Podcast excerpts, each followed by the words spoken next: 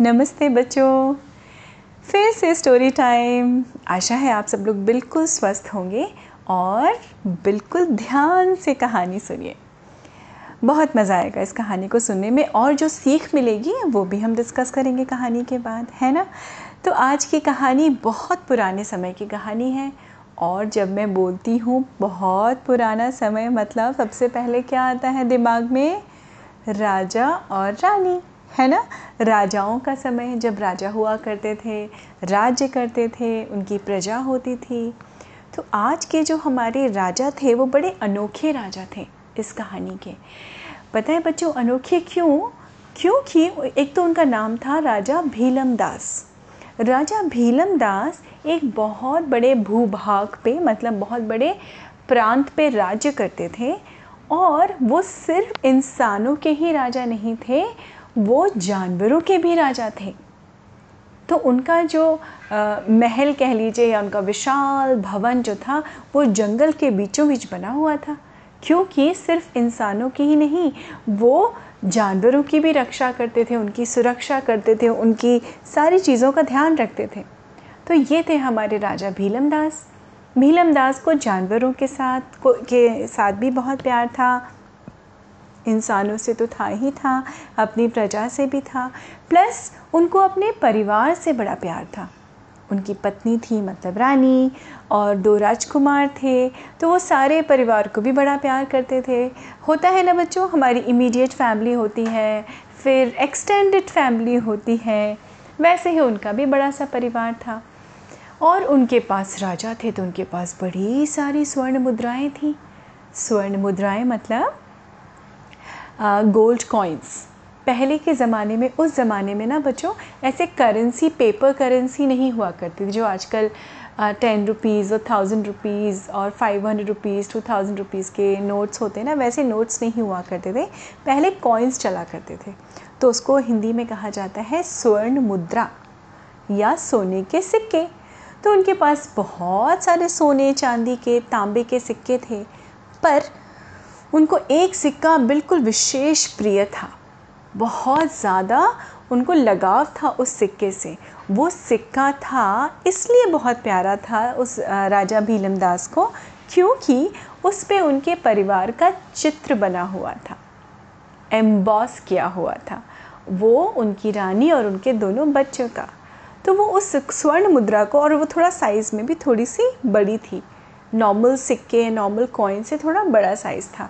तो वो बड़े प्यार से संभाल के अपने सिरहाने ही एक छोटी सी चौकी थी उस पर वो रखा करते थे और बड़े प्यार से कभी कभी देखा करते थे।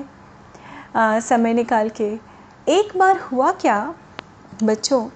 एक दिन राजा सो के उठे और अपने रूटीन वर्क जो होता है हम सब नित्य प्रति हर दिन करते हैं ना?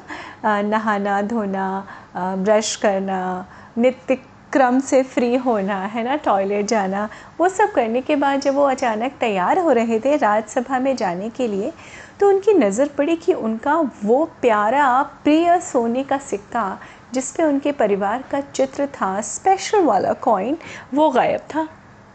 अब वो एकदम चौंक गए देख के कि ये क्या हुआ? मेरा सिक्का कहाँ गया? तो उन्होंने फटाफट से चौकी के आसपास देखा नहीं मिला। उन्होंने सोचा कि ऐसा तो नहीं, नीचे गिर गया। उन्होंने नीचे भी देखा, पलंग के आसपास भी देखा। उनको कहीं सिक्का सिक्का मिला नहीं। फिर वो राज राज दरबार में जाने के लिए उनका समय हो रहा था। तो उन्होंने अपने सेवक को बुलवाया। सेवक यानी सर्वेंट को बुलाया और उससे कहा कि देखो, मेरा प्रिय सोने का सिक्का गायब हो गया है। यहाँ कहीं नहीं दिख रहा। तुम सब की ड्यूटी है। तुम लोग सब इस सिक्के को ढूंढो। जब तक मैं राज दरबार का काम निपटा के आऊँ, मुझे वो सिक्का वापस मिल जाना चाहिए। तो सारे नौकरों ने राजा जी को आश्वासन दिया कि, जी महाराज, आप चिंता ना करें, हम ज़रूर उस सिक्के को ढूंढ निकालेंगे। आप निश्चिंत होकर खाना खा के राज दरबार चले जाइए। अब राजा भीलम राज चले तो गए उखड़े मन से, थोड़ा सा दुखी मन से, थोड़ा हताश थे। क्यों? क्योंकि उनका प्रिय सिक्का खो गया था।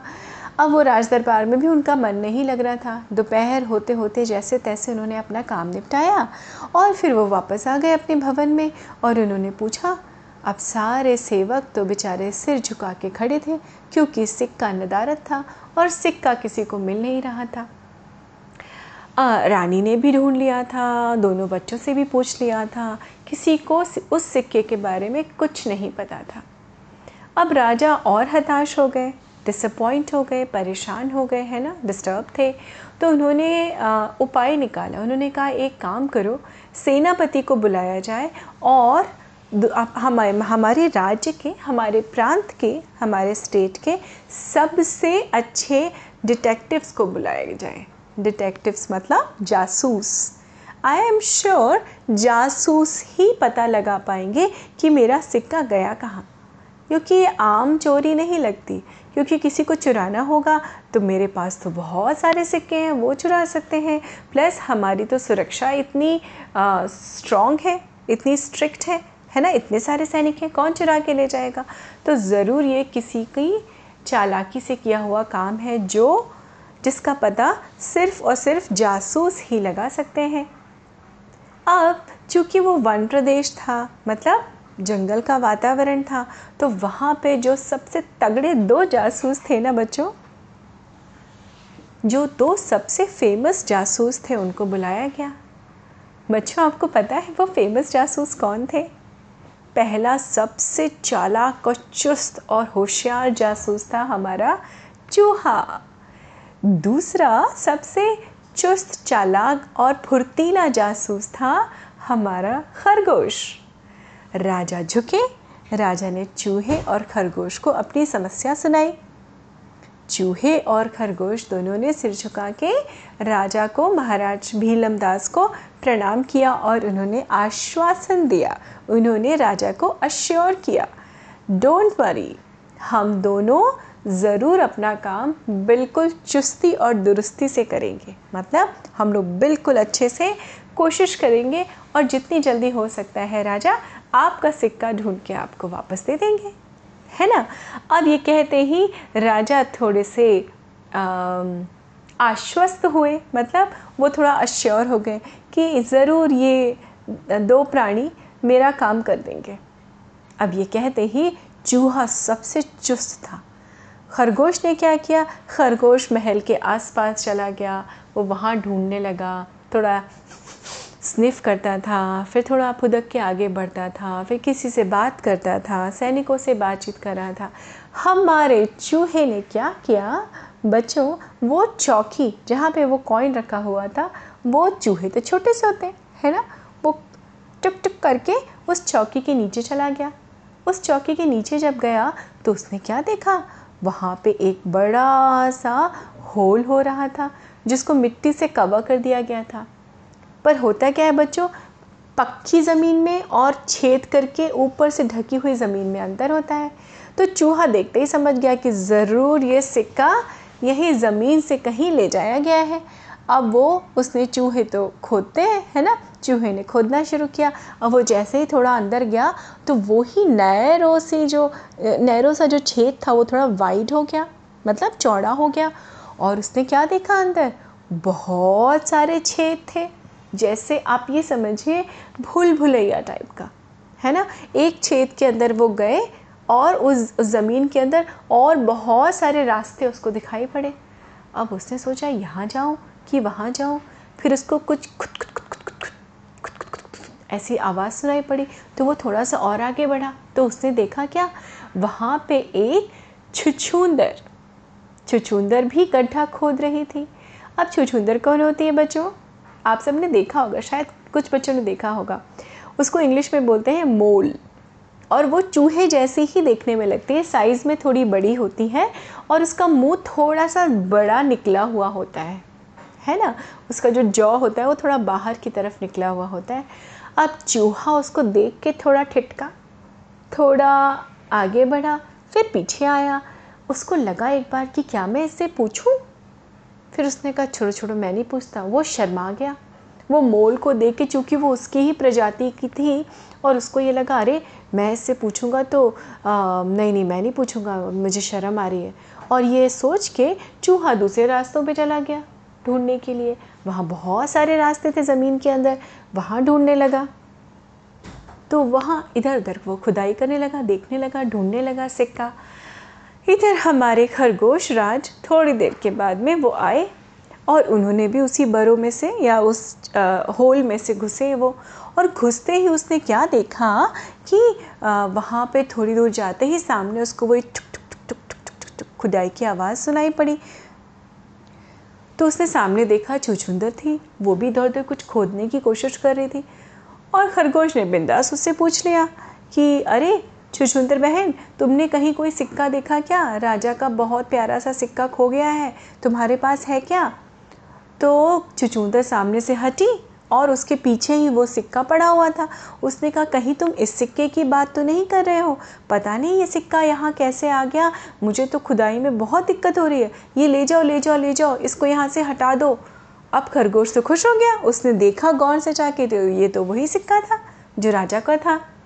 और जैसे उसने वो सिक्का उठाया और उन दोनों की बातें चूहे के कानों में पड़ी। अब चूहा तो बड़ा पछताया। चूहे ने कहा, हे भगवान, मैंने क्यों नहीं पूछा? अब हमारे खरगोश जो था, वो फुर्तीला था, उसने सिक्का उठाया और वो हॉप करते करते करते करते कूदते फांदते जल्दी से राजा के पास पहुँच गया। उसके पीछे पीछे चूहा भी पहुँचा। दोनों पहुँचे, लेकिन उसके पहुँचने से पहले ही, चूहे के पहुँचने से पहले ही खरगोश ने वो सिक्का राजा को दे दिया और राजा बड़े खुश हुए। उन्होंने कहा, अरे वाह खरगोश, तुमने मेरा काम कर दिया, तुम बड़े होशियार हो। तुम यहाँ के सबसे अच्छे जासूस हो। मैं तुम्हें उसकी उपाधि भी दूँगा। इसके साथ साथ तुम इनाम के भी हकदार हो। तुमने मेरा सबसे प्यारा सिक्का मुझे लौटाया है, इसलिए तुम्हें इनाम मिलना चाहिए। राजा ने उसको खाने के लिए खूब सारी चीज़ें दी और बहुत सारा इनाम दिया। उसके साथ साथ पूरे राज्य में उसकी बड़ाई भी हो गई कि वो सबसे फुर्तीला, चौकन्ना, चुस्त और अच्छा बेस्ट जासूस है हमारे प्रांत का। तो देखो बच्चों, क्या हुआ? हुआ क्या था इस कहानी में? अगर आप गौर से सोचें तो पहले कौन पहुँचा था? उस सिक्के तक पहले पहुँचा था चूहा। जब खरगोश इधर उधर समय बिता रहा था, तब चूहा पहुँच चुका था। लेकिन चूँकि चूहा वहाँ पहुँच के भी उसका रास्ता उसने पता किया। उसको सिक्के तक पहुँचने के बाद में भी उसको शर्म आ गई और उसने पूछा नहीं, उस वजह से वो पीछे रह गया। और आगे कौन बढ़ गया? आगे बढ़ गया हमारा खरगोश। जो बाद में आया, उसने बिल्कुल शर्म नहीं की। उसने फटाफट उससे पूछा, छुछुंदर से, सिक्का लिया और राजा के पास आ गया। और उसका उसको इनाम मिला, उसको नेम मिला, उसको फेम मिला और उसको पैसे भी मिले। ऐसा ही आप में से बहुत बच्चे करते हैं ना बच्चों? है ना? क्या सीखते हैं हम इस कहानी से? हम ये सीखते हैं इस कहानी से कि जैसे आप सब जब अपने क्लास में हो रहे, बैठे होते हैं या कोई काम कर रहे होते हैं और जब आपकी टीचर आपसे पूछती है, आता आपको भी है, लेकिन आप में से कुछ बच्चे क्या करते हैं? शर्मा जाते हैं। कुछ बच्चे हाथ नहीं उठाते। कुछ बच्चे अपना काम दिखाते नहीं हैं इस झिझक से कि अरे, कहीं गलत ना हो, अरे, कहीं ये ना हो, अरे, मैं कुछ गलत ना बोल दूँ। उसके कारण आप पीछे रह जाते हैं और दूसरे बच्चे आपसे आगे निकल जाते हैं। तो बच्चों, क्या आपको चूहे जैसा बनना है? नहीं ना? जब मेहनत आप पूरी करते हैं, है ना? जब आपको आता है तो फिर झिझक कैसी? हेजिटेशन किस बात का? हाथ उठाइए, पूछिए है ना? बताइए और हमेशा आगे बढ़ते जाइए। तो चूहे की तरह नहीं, चूहे की तरह भी बनिए, लेकिन चूहे की शर्म को छोड़िए। जो चूहे ने हेजिटेशन की थी ना, उसको निकाल फेंकिए अपने अंदर से। विदाउट हेजिटेशन अपना काम करिए और जब भी मौका आए, तुरंत मौके पे सबसे पहले हाथ उठा के टीचर को जवाब दीजिए। सिर्फ़ टीचर को ही नहीं लाइफ में भी बेटा।